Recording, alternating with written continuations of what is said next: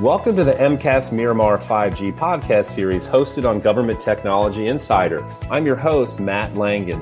In part two of the MCAS Miramar 5G podcast series, Lieutenant Colonel Brandon Newell, who's the director of SoCal Tech Bridge for Naval X, is once again joined by Steve Lamb, Director of Network Field Engineering at Verizon, and Paul Guckian, Vice President of Engineering at Qualcomm, who will all discuss and explore how 5G will be used at the Marine Corps Air Station Miramar to better deliver on the mission.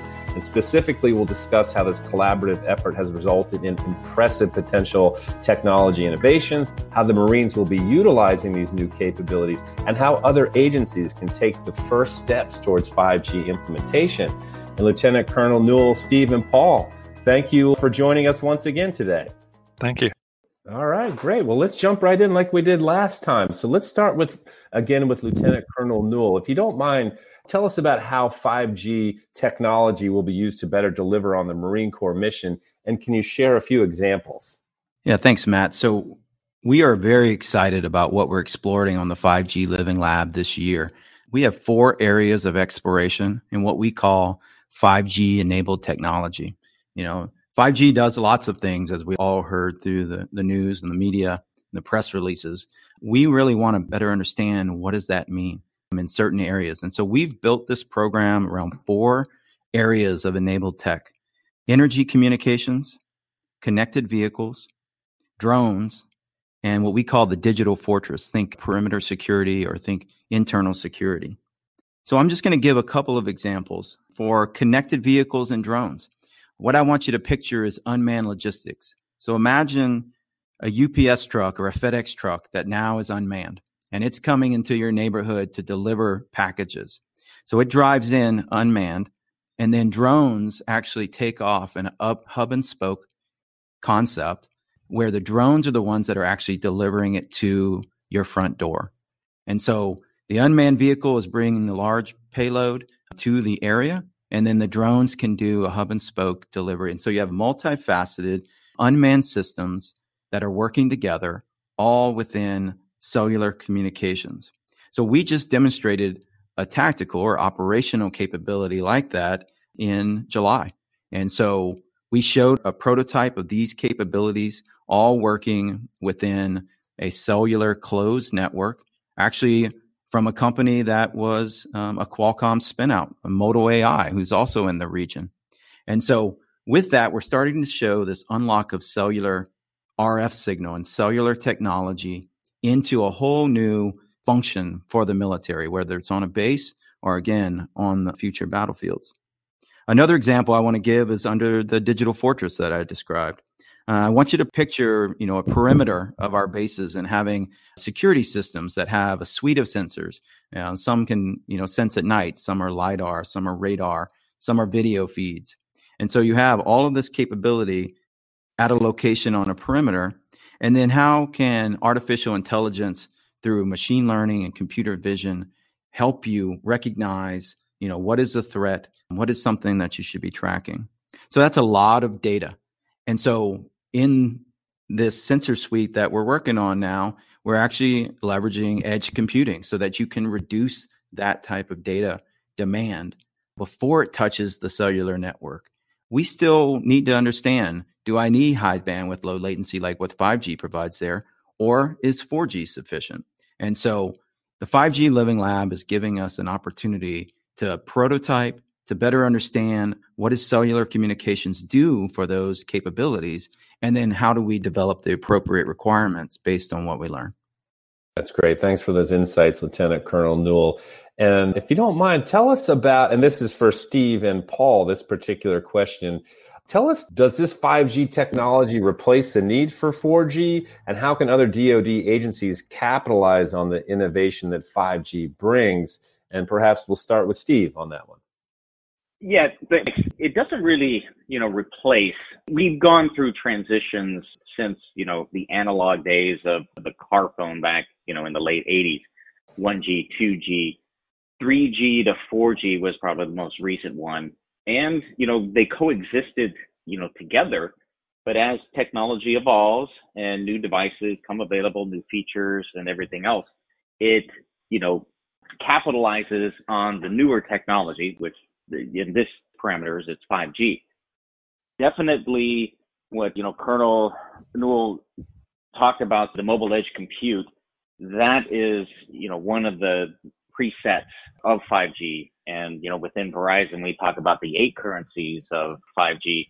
And Colonel Newell, you know, really is in alignment of what Verizon is, is trying to offer.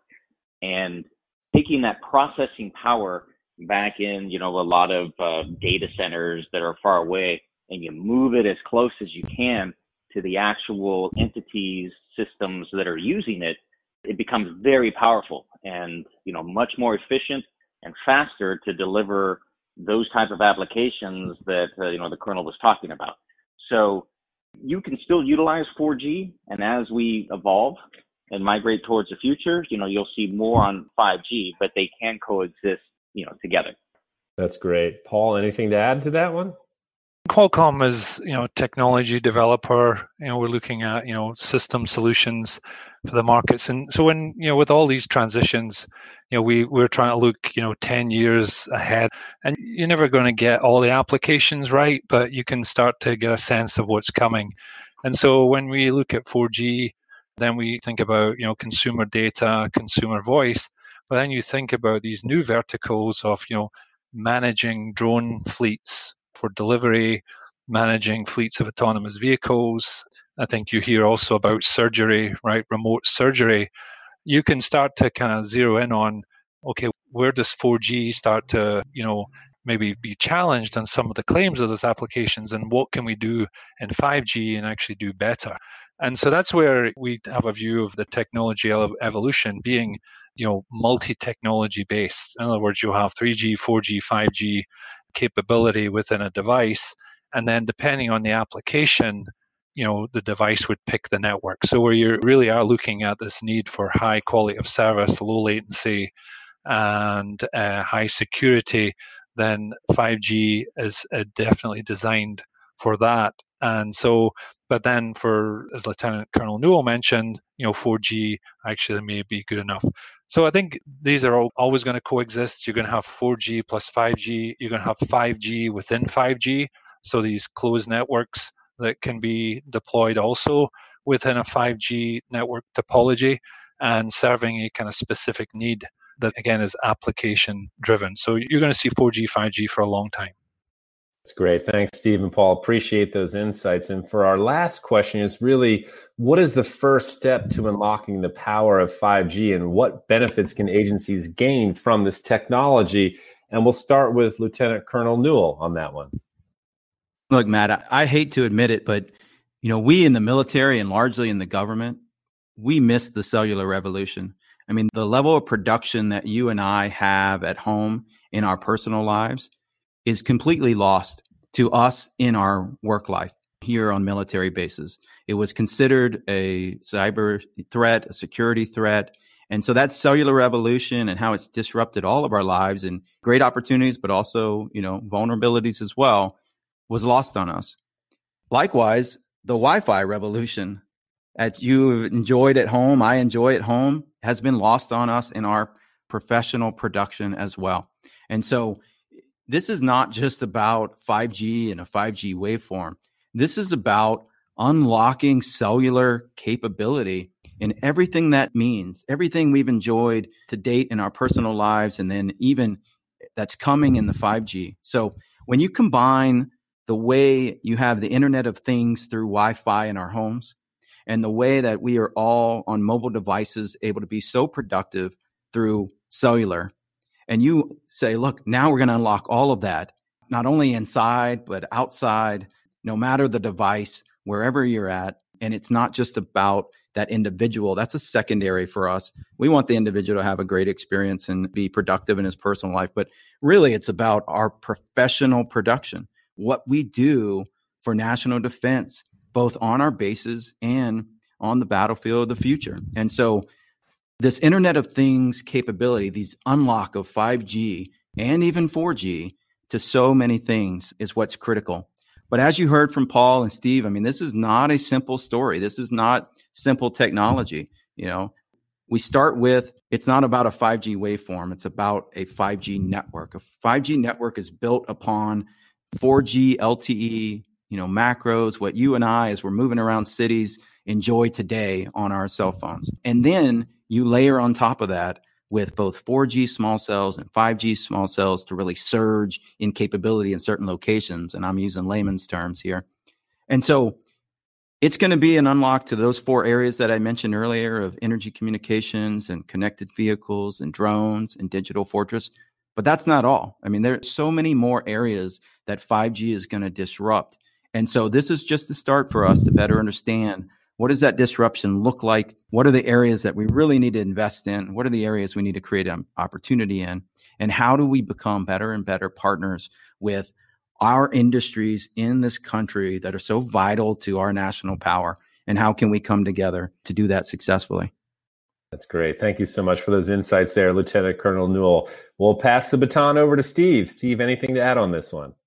Yeah, just to continue what uh, Colonel Newell was saying, is there has to be a partnership between, you know, the carrier and the entity that wants the service. It has to be there. Build it and they will come is really how you have to look at this. And it starts with fiber, power, and the radio and antenna, and all the permissions that are required to get fiber and power and an RF solution and with an antenna and radio at a specific location. It is an amazing amount of bureaucracy that you have to go through, let alone the, the construction and the, the technical part of integration, commissioning, and system performance. And it has been actually, you know, great that, you know, Verizon and Miramar with Colonel Newell, we got the first 5G node up on air. It's bragging rights across uh, my peers across the country, let alone that, you know, across the industry. And, you know, that vision, that foresight to make that happen is really what did it. So when you you know are kind of alluding to how can other agencies you know within the Defense Department can capitalize on this, just has to be a willingness that yes, I want to go forward, I want to partner, and let's build some R solutions 5G on the basis. And you have to have that desire and that drive before you can even talk about the applications and all the cool stuff that's going to happen in the future. You need fiber, power and you know permissions to hang antennas and radios on light poles or small cells on infrastructure buildings or whatever that's the first piece then you know you can get the real smart people that will design the applications and you know make it available for both you know at the navy base and marine base and army and air force bases and also what they've learned they can actually you know do it in the future battlefields Great. So Thanks, it's, Steve. It's great that we started it. Yeah, no, sorry, I didn't mean to cut you off there. No, great insights yeah. there. And now let's pass the baton over to Paul. Paul, love to hear your response to this one. Yeah, well, I think as a first step, I think Lieutenant Colonel Newell is to be applauded and the Marine Corps for taking that first step, which was really about becoming knowledgeable on the 5G technology. As I mentioned before, 5G by design will meet some of these new applications. It's not a best effort, it's by design. You can point to the specific design parameters that provide for ultra low latency, for ultra high reliability, for security. And I think this is where taking that step to actually become knowledgeable of those capabilities is where Lieutenant Colonel and the Marine Corps are now looking at okay, what applications can they have on the base, knowing that they have those claims supported by technology and in addition to that, they can also serve the men and, and women service people who are on the base with you know standard applications, right? They all want data and they all want the benefits. And so I think the other DoD agencies can really look to what the Marine Corps has done here and similarly learn the technology, learn its capabilities. And I think there they will also see new applications within their own departments. Let yeah. me put a positive on this for us is, you know, what Paul was talking about there is such a key. I mean, this was not just turning on a cellular network, turning on a cellular radio, 5G radio. That was not what this was about. It was not about cellular technology itself. Cellular technology is an enabler. It is about all the things it is, will enable, all of the emerging tech that's going to sit on the distant end of that 5G waveform and that 4G waveform that's going to pass through those Verizon networks, that's going to rely on those Qualcomm technology, and engineering. That's what this is about. And we need to unpack this together. We need to better understand, you know, what are those technologies? How do we develop the requirements to them? How do we rapidly prototype these capabilities? And it's not about us three. It's not about, you know, big government and the Marine Corps. It's not about Qualcomm. It's not about Verizon. It is about all those small companies, all of those innovators, all those entrepreneurs that are, you know, generating the ideas and the prototypes of the future and having a place for them to come and work with us and us unpacking it with them and showing what this 5G does, not just to the large organizations, but to the masses is incredible. And to that end, we're actually on October 27th having a 5G pitch day. Uh, we're celebrating what we've done on the 5G Living Lab. We're working with partners, and we're actually generating a pitch day where we're going to award funding to four different companies and then have them come on to the 5G Living Lab and demonstrate their capabilities so that our researchers in the Navy and Marine Corps can really understand what we're seeing that this 5G is unlocking. And so we're very excited about that day coming up in October. That's great. Awesome. And this concludes the MCAS Miramar 5G podcast series hosted on Government Technology Insider, where Lieutenant Colonel Brandon Newell, Director for SoCal Tech Bridge at Naval X, was joined by Steve Lamb, Director of Network Field Engineering at Verizon, as well as Paul Guckian, the Vice President of Engineering at Qualcomm, who all discussed how 5G was made possible at the Miramar base and what the future holds for 5G for the Marines and the larger DoD agency ecosystem. And Lieutenant Colonel Newell, Steve, and Paul, thank you so much for doing this podcast series with us. Thanks again for having us, Matt. Thank you.